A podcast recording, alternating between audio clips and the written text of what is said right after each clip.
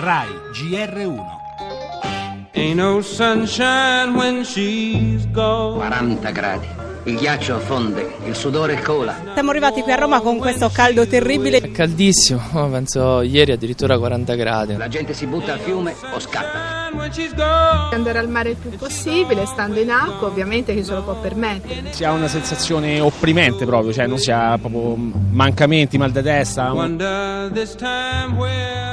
Lievi malori, difficoltà respiratoria, dolore al torace. Ecco, queste sono quelle situazioni che eh, invitano il paziente ad arrivare in pronto soccorso.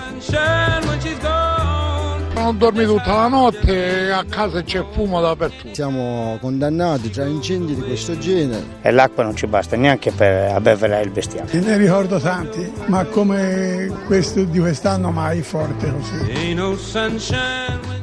Il giorno più caldo di una stagione da record che sta superando anche la famigerata estate 2003. 40 gradi e oltre, bollino rosso in 26 città, pronto soccorsi presi d'assalto, lo abbiamo sentito, e poi la siccità, gli incendi, i rischi per l'agricoltura. Il governo investe 700 milioni aspettando la pioggia, ma sperando che quando arriverà non faccia troppi danni.